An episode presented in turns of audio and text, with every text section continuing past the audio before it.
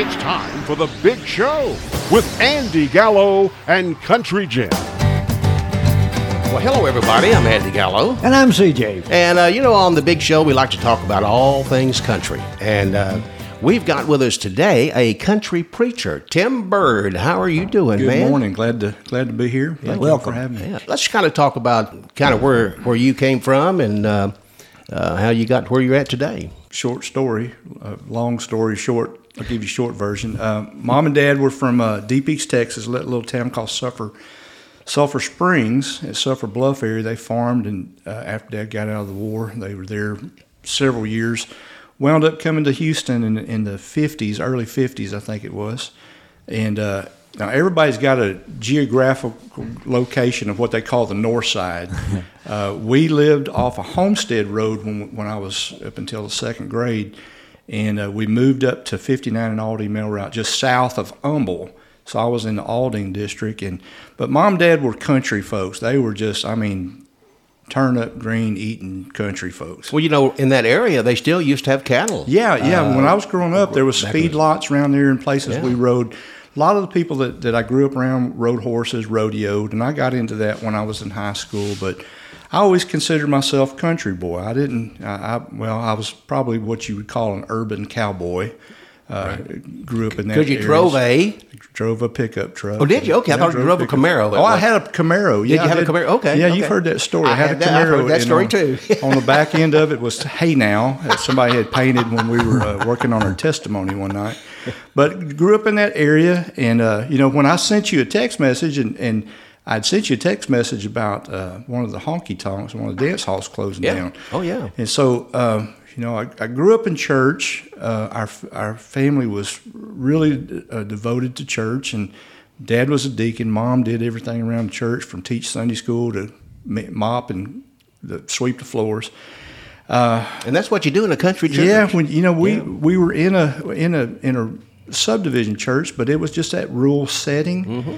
And uh, um, I I kind of strayed from the Lord like most folks do in their uh, teenage years and um, uh, early twenties.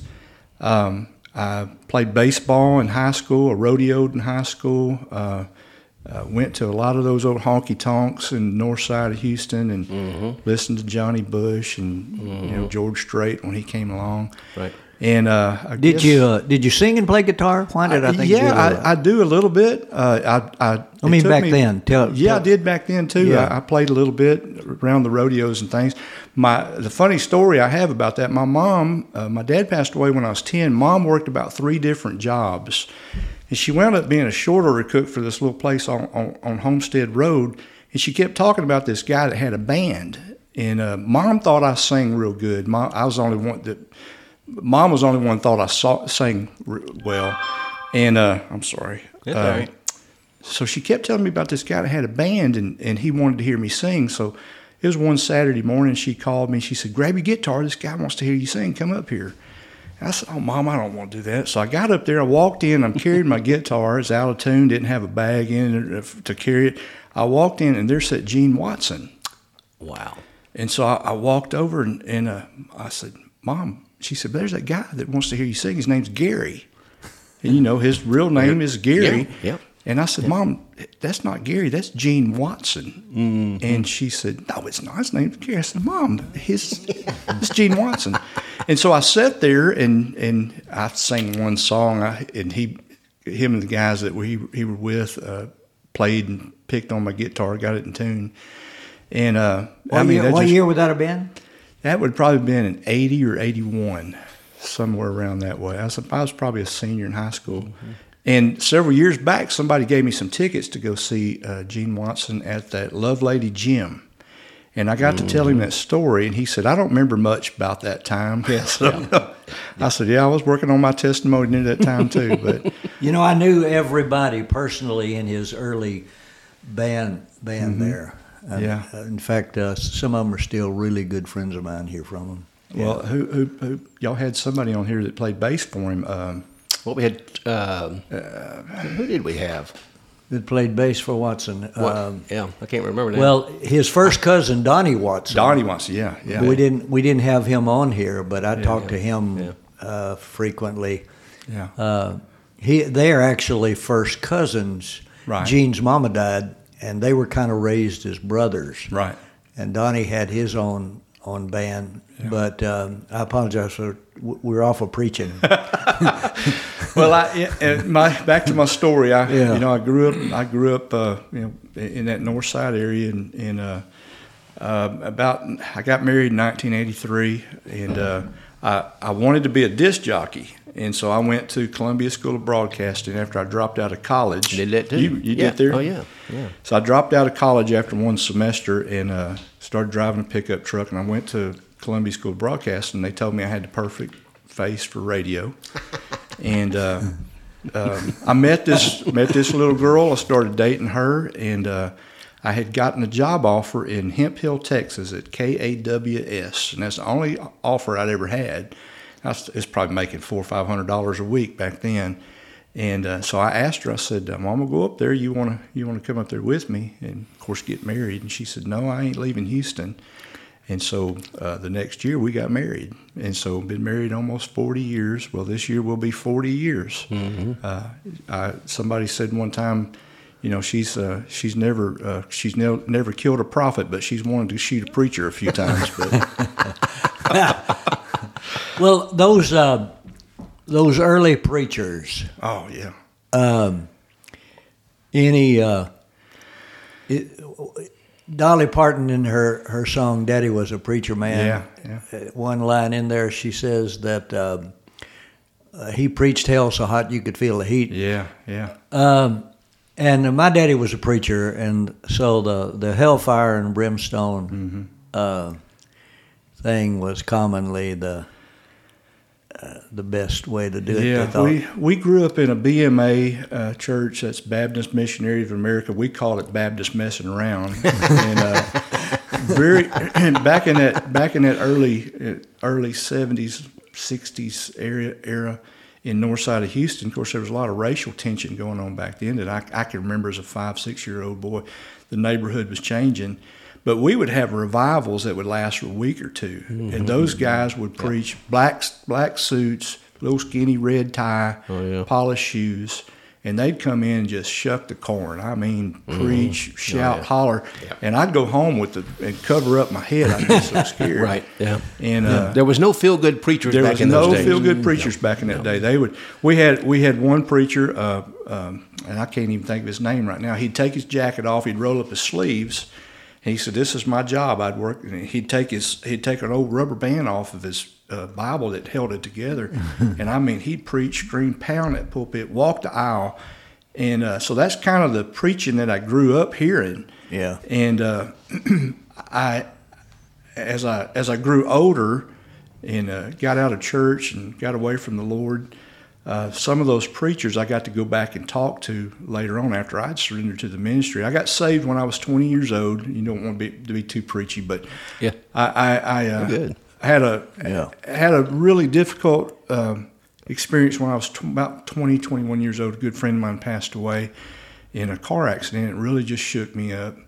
And uh, a good friend of mine, Don Seal, his mom and dad started asking us to come to this little church uh, in our neighborhood there in the north side of Houston off of Airline Drive. And I again, I heard that that preaching, that just good Bible preaching, that just no compromising, and it just opened up the Bible, read verse by verse, line by line, and and tell you like it was. Tell the truth. And so those things, it just bothered me, it disturbed me. And uh, one Monday night, uh, I was doing a lot of drinking back then. I came home from work. Tina was working nighttime job, and I had a bottle of wild turkey sitting next to me, and heard a knock on our little trailer door. And it was, it was Brother Cliff Mayton, and he came in. Wasn't there two minutes. He said, "Do you know where you'd spend eternity if you died tonight?" And I said, "Yes, sir. I'd split hell wide open." and uh, it just come out of my mouth. And within about two or three minutes, he led me in in, in, in sinner's prayer. I accepted Christ as my Savior.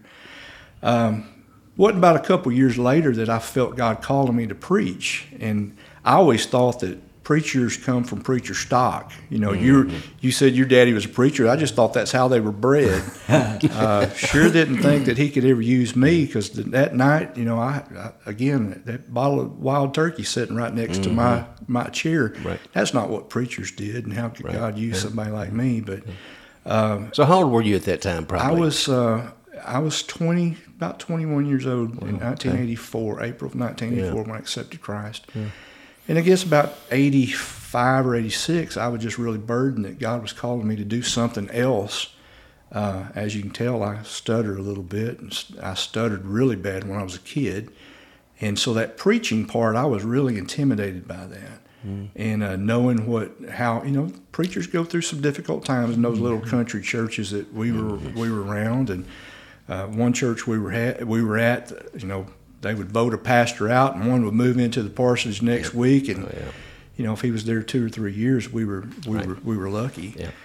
And so, in uh, I guess about 1996, I was working for Dr. Pepper as a sales manager, and just really felt God pulling on my heartstrings. And we were doing youth ministry at a church here in the Conroe area, and and uh, I took a group of kids to uh, Glorieta, New Mexico, and uh, I don't remember what they were preaching, but I just remember that night feeling that I needed to surrender everything to the Lord, and uh, uh, surrendered to the call that He had on my life. I got up the next morning and uh, called my wife from from New Mexico, and I said. Uh, uh, how would you like to be married to a preacher? And she said, Well, I'm married to you.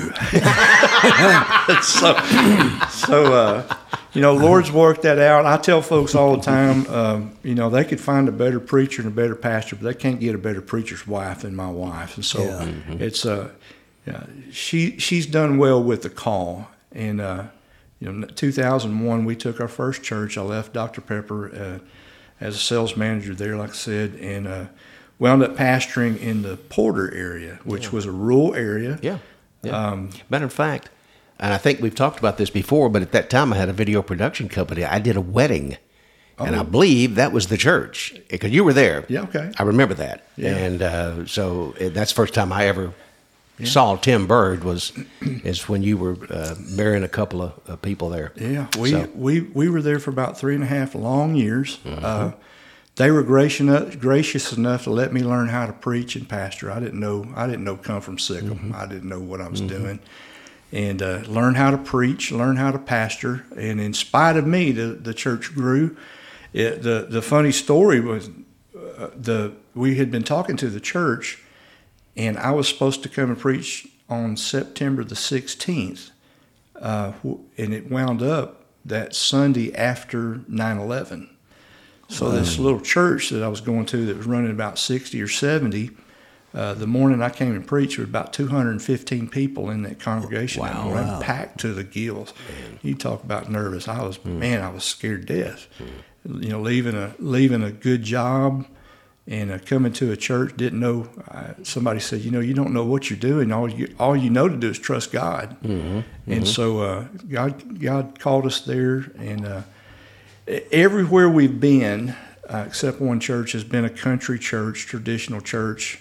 Uh, we did we started a, a, a cowboy church about six years ago. You're, you're familiar with that? Oh yeah, we were there. And uh, you know, everything in, in the in the traditional churches had been difficult for some changes, and and uh, you know, most of the, most of the churches we've been at when we got there is very traditional music, singing from the hymns. And, uh, at the Cowboy Church, we were able to do some some different things. Right. Uh, Jim uh, was there for uh, different things for us, and our Yeah. good friend Kenny Snow helped us with music. So Oh yeah, absolutely. the the traditional church setting right. um, it, it has its struggles, but it has its place in our communities too. Yeah, Yeah. I think so. Yeah, I think so. So, you know, there's a kind of a, and, and I go back when I grew up and uh, in the old country church down in Grossville. Yeah. and um, of course the preachers back then they they wore a suit and tie and uh, you know what I mean. Uh, the whole shooting match nowadays, most preachers are pretty laid back. Yeah. You know, and and Yeah, uh, the- they got on their beige. tie's gone a lot of times, and maybe I don't know. Do you still wear blue jeans when you preach, or do you still you put I- on slacks? The Or little church I'm at right now, it's a country church. We're we're up in the Huntsville area and uh, out off of 30, about as far north, about as far west as you can get out. what's of, what's the name of it? uh, Westway Baptist Church. Okay, right. And it's about as far west as, as you can get in, in Walker County before you get in Grimes County. And uh, I, I don't typically wear a suit. I wear a jacket most times. Mm-hmm. And, and you know, my first church, I followed a guy. It was a friend, a, a friend of his that he had recommended me to. And uh, again, I just thought I was country growing up. I had boots and blue jeans and cowboy hat and uh, Sound like a country song, don't yeah, it? I, I could probably write a song about that. And uh, you know, I, I I typically wore boots and blue jeans a lot, but when I got to this church, I thought I was supposed to dress like a preacher, like he had pre, well, like the preacher before me had had, uh, had dressed, and wore slacks and a button-down shirt and and loafers. My family had got me these pair of loafers that had little tassels on it, and uh, a fam- a family had come join the church. Sweet, sweet older couple, and they had some land. They had cows on. They lease areas, and I, I'd heard he'd been in the hospital and went out and, and uh, to visit him. And I pulled up. His wife came out on the porch, and she pointed back and hollered. She said, "He's in the back pasture. Just open up gate and drive back there." And so I did, and and uh, got back there, and here he is penning cows in uh, in the back part of his pasture. And so I got out, and he's toting his uh, oxygen tank. And I holler at him. I said, "You don't need to do that. Let me do that." And he leaned up against the fence, and he said, "You sure you know how to do this?" I said, "I've, I've pinned cows before. I know what I'm doing." And so it had been raining, and I'm stomping around there in that in that mud and those loafers, and both my loafers come off in the mud, and I'm in my sock feet by then, and pin these cows, and he just over dying laughing. He said, "You know, Tim, if you gonna pastor a country church, you need to wear a pair of bo- boots and maybe a pair of blue jeans." And so I started wearing my boots with my suits then, Right. and uh, my wife did, just drove her crazy because Yeah. you know They don't normally fit too good. they don't normally fit. You have to have them, you know, cut just Yeah. right to, Yeah. to cover your boots when Right. you sit down and Yeah. things. And Yeah. and that, that's typically what I wear today. I, you know, if you catch me around the hospital, I'm the chaplain up there at the hospital. right, yeah. And uh, I'm usually in my in my boots and walk Yeah. into the hospital carrying my hat and Mm-hmm. walk out carrying my hat. So I, I still want to be a cowboy when I grow up. You know, I've got. I I think I counted them. I've got eight eight pair of cowboy boots, and uh, there's one pair that I bought at a um, resale shop. I had a friend that had a bunch of Western stuff, and uh, I didn't really know what I was buying. The, the extreme pointed toes, the roach killers or whatever. Yeah. The corner, however they talk about that. And the first time I took them to get resold, the the shoe guy, who the boot guy, who uh, uh, really uh, really was a cowboy type of person. He had a booth at the rodeo you with boots and stuff. And he said, uh, "Sloan, you you know what you've got in these boots?" He said, "These boots had to have just stayed under somebody's bed for forty years." He said, "These this is a Cowtown brand back when they made Yes, real yeah, when yes. they made really boots." He said, "These Actually, are, Cowtown probably was the first uh, Roper boot Yeah, yeah. that, that was around because I remember getting those when I Back was in the probably late 70s. Yes, Yeah, that's yeah. Actually, I bought some when I was in high school, so that was like Yeah. seventy four. And he, he said these are these are pigskin, and he said these are the original soles. Uh, and he said these are really old, uh, really old boots. It has nothing to do with old time preachers. but it's old. But uh, That's right. a, a preacher that influenced me a lot was um, old time North Carolina preacher by the name of Vance Havner. Oh yeah, yeah. I read uh, a lot of his. Books. Oh yeah, I've got it. One thing I like about his books is they're little bitty things, yeah, yeah. and I've. Uh, Short read. I've, yeah, I've stolen a lot of his quotes. He said one time that a lot of church services start at 11 o'clock sharp and end at 12 o'clock dull. Been in those services. yeah. But, uh, but Havner, uh, in his journey, he lived into his 90s, preached into his 90s. And he, uh, one of his books about his later, one of his last books he wrote is called Lord of What's Left. Lord, of what's left? Yeah. Yeah, and he uh, he went to uh, Tampa, Florida, near Tampa, Florida, and he taught in the uh, uh, Florida Bible Institute. And uh, one of his students was a young uh, trainee by the name of Billy Graham. Well, uh, that school went under or went somewhere else or, or whatever, and it became Florida Christian College. And yours truly showed up there in 1961 to uh, to go to school, and uh, I think maybe along about my second year. Um, I was in class, I think, but a good buddy of mine played bluegrass banjo, and uh, he was out. Th- there was uh, the Temple Terrace Golf Club was adjacent to the campus, and he was out there on the 14th fairway or whatever, playing his banjo, and he was playing that. Uh, uh, Glen Campbell song, "The door is always open and your path is." What is that, that song? Gentle on my mind. Still on my mind. Yeah, yeah, yeah. So uh, it just so happened. This is, of course, years later. It just so happened that Billy Graham was doing his Tampa Crusade, and maybe you know I didn't get to talk to him, but I guess he wanted to take a day off and play golf, and he wanted to go there to see the campus again where he had gone to school. And so my buddy's sitting there, and so they when they came to that hole, you know, I guess Graham said, "Time out. I need to, to take a little sidebar trip here," and so uh, Graham was headed to the administration building, and he walks by my buddy, stops a minute, hearing him play the banjo, and then he goes over to uh, the administration building, and the president James R. Cope. His secretary, Ms. Wolf. How do I remember all these names? Oh man, I don't like you can't remember uh, name dropping. most. I know he does that. though. He does that. Yeah. She got on the intercom and, and she said, Brother Cope, uh, Billy Graham's here to see you. and he paused and he said, I, I don't think I know a Billy Graham, do I, Miss Wolf? And she said, The Billy Graham. Hmm? so during my second, in between my second and third year, I think it was, or third and fourth year, I got a job preaching at this little country church in North Georgia, mountainous North Georgia. Hmm. And the church was out in the middle of nowhere. There literally was not another building within sight of the church. Just a big one room frame building with no heating, no air conditioning, high windows. Uh, and I was preaching one Sunday, and the windows were up. Uh, I just I took that job between school years, and uh, there was a farm down the road, and they had a bunch of guineas. And guineas, if they hear noise, feel compelled to make a louder noise. And so those guineas came down the road and got right underneath that window and drowned me out. And I was pretty loud back then, but they could still they could still do it. So we had to stop church, and a couple of the men go out there and and shoo the guineas off so we could continue church. But that was country churches. Right. Yeah. Oh yeah.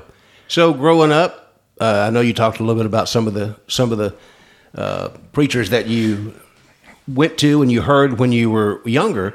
But it, was there one one preacher maybe that influenced you to? Uh, Yeah, uh, you know, I've, I've, like I said, Brother Cliff Mayton was a pastor that led me to the Lord, and he big influence on me. He was uh, uh, really, I think that calling to evangelism, sharing, learning how to share the gospel.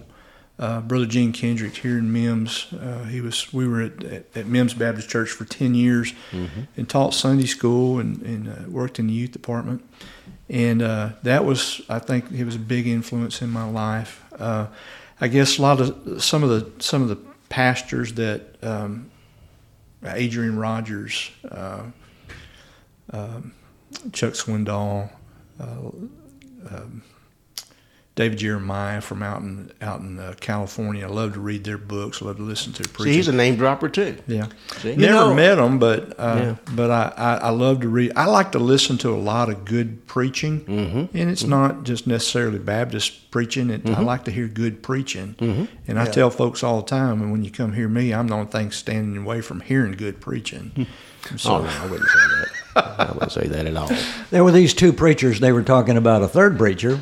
One of them had heard him, the other one hadn't. So the one who hadn't was trying to inquire as to how good a preacher he was. And the guy who had heard him said, "Well, he he is uh, he's pretty good." And he said, uh, "Well, would you say he's like as good as you are?" And he said, "Well, he's good, but he's he's not that good." He said, "I'd say he's more like you."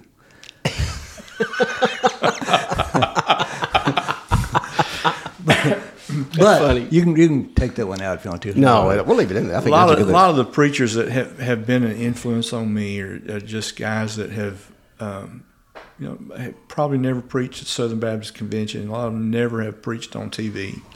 Uh, guys that just instilled in, into my life Mm-hmm. uh, and encouraged me and, and helped me in my walk. And uh, you know, I one of the one of my dearest friends, he's he's gone home, being with the now, and his uh, uh, brother Lewis Price. He had pastored for several years, pastored old country churches, and wound up being an insurance salesman most of the, most of his career. There you go. Yeah, I thought, thought that. and you know, and I he, he would he just loved on my family, and he he would encourage me. See, this is what you're going to go through.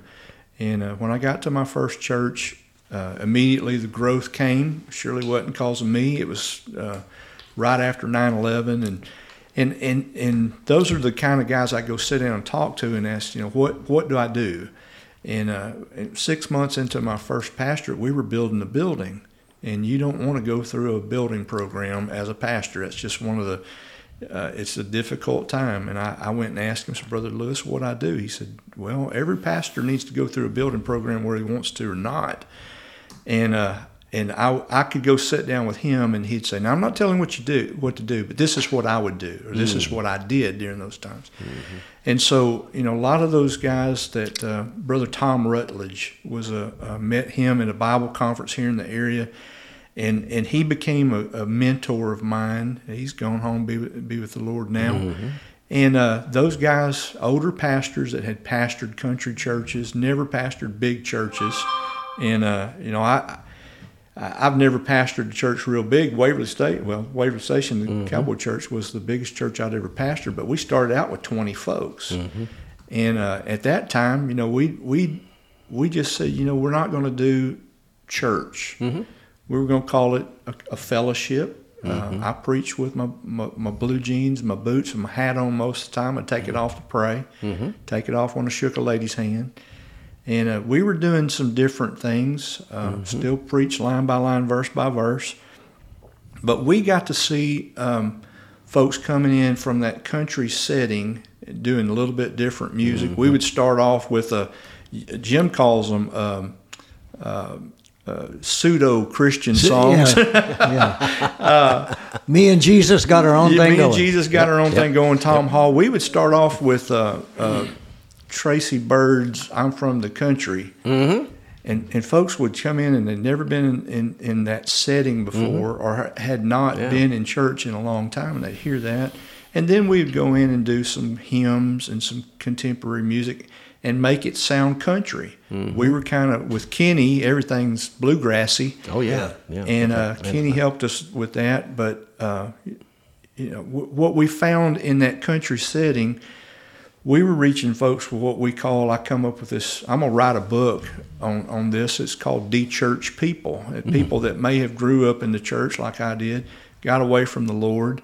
But we were seeing folks that were not intimidated to come in and wear their hat, or they could wear their flip flops and shorts They- yeah. and uh, they, they weren't intimidated by by by anything. Yeah. And and, and we would present the gospel in a clear clear way, and I tell my stories and and uh, you know, but Yeah. uh, And you know the the great thing about, I mean the thing to me the thing about religion, whatever kind of religion you're talking about, is that we just have to get right down to being real. yeah, And country people uh, have the same foibles and struggles as everybody else, except there is a tendency for them to be real. And and so the liturgy, if you want to call it that, the the worship structure, uh, it, it's it's informal a lot of times. It's just uh, that uh, that Pine Grove Church in the mountains of North Georgia, where I was one summer. Um, in in one service, why. Uh, I'll call him George. Uh, believe it or not, I can't remember his name. Dead Gum. but you remember Billy Graham? I know. Yeah. and, and, and Miss Wolfer or whatever her name was there. I don't know. And George was leading prayer. Okay. And he said, um, one point in his prayer, he said, Lord, we want to pray for the revival over at Ellijay that brother, um, uh, brother um, Sam, who's that running that revival over there at Ellijay? and so he gets in it. Like the Lord really needed to know who to bless. Yeah, who- yeah, Right. yeah. but yeah, but it was just uh, it, it was just down to earth, homey. Uh, You know, when, I loved it. Telling a story when, when we moved up to Conroe, uh, we moved in this little subdivision, and one of the first couples that we met uh, were, were going to Mims, and uh, he was he was an older guy. Brother Brother Tom was his name, and uh, just country. And uh, this church that we were at was really growing, and very dynamic, dynamic services. And one Sunday morning, brother, brother Gene called him to pray, and I mean, it was just like heaven dropped down in service. We, boy, it was just a sweet, sweet time. And brother Tim got up to pray, and he cleared his throat and said. Good morning, Lord.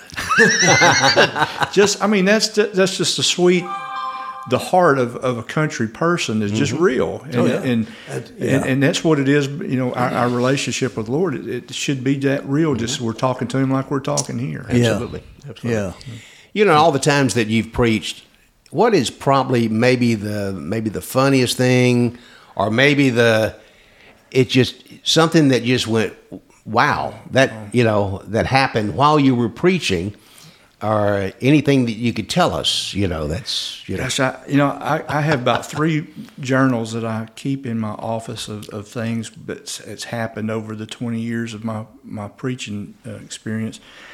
Um, you know, things that, that have, I, I guess one of the, the most common things is, is people's cell phones going off. And uh, when I took my first pastorate, and even as a, as a sales manager at Dr. Pepper, I didn't have a cell phone. And so we got to our first church, and I had gotten a cell phone through the church, and our family had gotten my, my wife and, and my son and daughter got a cell phone. And uh, of course, we're we're kids of the '70s and '80s, and I was that honky tonk Merle Haggard, Oh, yeah. Charlie Daniels, and my wife was a skating rink uh, girl. And so she's playing with the cell phone. Disco. That was disco. disco was not, yeah. yeah. that, that disco skating rink music, what we call it. And Yeah. uh, so she's playing with uh, ringtones.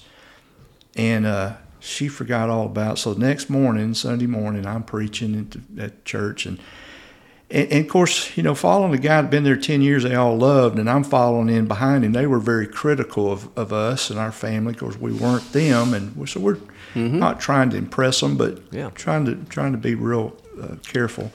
So the in, invitation time, everyone bow your heads, close your eyes, and if you need to make a decision this morning, uh, I'll be at the front altar and, and uh, love to come pray with you. And, and about that time, I hear this "I'm your boogeyman" go off, and uh, of course, everybody in the church looks around, and I look, and my wife is is is reaching up underneath the pew to get her phone out of the out of her purse, and I just looked and I said, "Go ahead and get it, sis."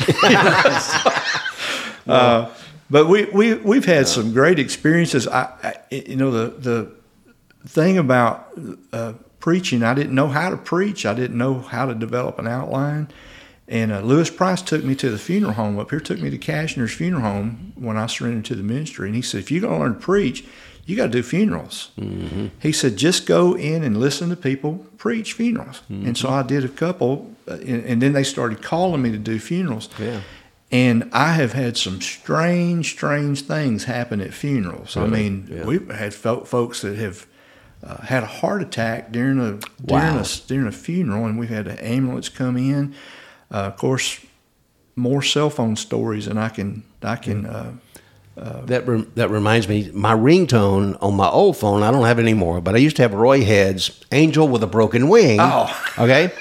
So, and this happened at at uh, Waverly Station, and you may have heard it. I don't know. It went off know. one day when I was there, and, and I forgot to mute my phone, which we all do that. Yeah, we, we why do we that. do that, I don't know. We know that when we walk in the door, it says it up there, mute your, and I didn't do it.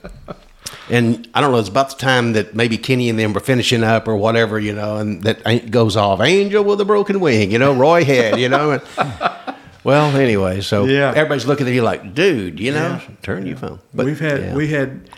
Yeah, you may want to cut this one out. I don't know. I had I was doing a funeral for a, for a guy, and uh, he was a motorcycle uh, in his motorcycle club, and uh, I mean, there's three or four hundred people there, and um, of course, at the at the end of the at the message, the pastor goes and stands by the head of the head of the casket, and. Uh, people are coming by, and you know, most folks they just look in the casket. Some want to spend a minute and reflect or something. And so, about I mean, there's probably about 150 people standing around outside. And the flow is going, and all of a sudden, the the flow stops, and uh, in walks this gal, and she has this short, short dress on, high heels. I mean, five, six inch high heels. Looks like Halle Berry, and this guy that died, he's in, he's probably in his upper seventies or so. and they had they had found him passed away in while he was on his job in a hotel room. He had had a heart attack. I didn't know them; they didn't know me. They just thought they needed a preacher, and you know, just come preach. Right, and, yeah. and so uh, here she comes walking down the aisle. She's carrying a yellow rose, and, and it had this picture. It's oh, you know, eight and a half by eleven frame, picture frame. Had this picture uh, in her in, in her chest there, and she leans over, and uh, as she's walking down this aisle, everybody, you could just hear the whispers and, and the gossip going Scuttlebutt. on. And and the funeral director said, "I hear that's his girlfriend." And I went, "Okay." And so she puts this flower on this old boy, and he's dressed in his leather garb, got his goggles on the top of his head and things. and uh, and I'm I'm kind of peeking over there looking, and uh, she props this picture up behind the body, puts that rose on his chest, leans down and kisses him.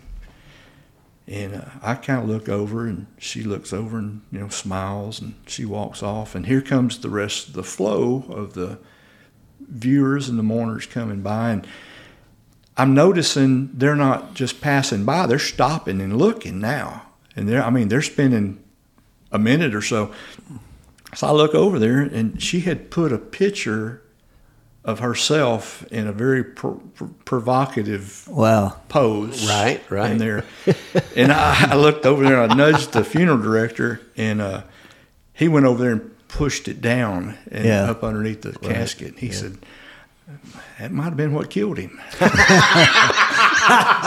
so that was probably one of the strangest things I'd seen at a funeral, besides the uh, other family issues and things we dealt with. But Yeah, that is great. I have a request. Will you leave that one in? oh no, it's it's it's, it's going to stay in. We, we're not going to take that one out. Well, Tim, I tell you what, man, we are just about out of time, and we sure do appreciate you being here. thank y'all for letting me come. And, It's been and, uh, great. y'all, y'all, Andy and Bonnie, y'all been a blessing to us. And Jim, I, I you know, I see the guitar back there. Y'all never ask me to sing when I'm around. But Well, if we hadn't, we have we'll have I, you know we'll have him back. Have him back and we'll- we, yeah. we will we will. But before we get out of here, I just want to remind everybody that you can listen to the Big Show on a lot of major podcasting platforms such as Spotify, iHeartRadio. That's a, a new one that we're on now, uh, Apple Podcast, and just so many more. And just remember that if you want to support the podcast, you can do that by subscribing and hitting the link below. You'll see that uh, when it comes up. And don't forget to share with everybody. Once again, Tim, thank you so very much, man, for being Yeah. with us. Folks, Yes. we'll see y'all on another one. Adios. Thanks for listening to The Big Show with Andy Gallo and Country Jim. This has been a Unicap Media presentation.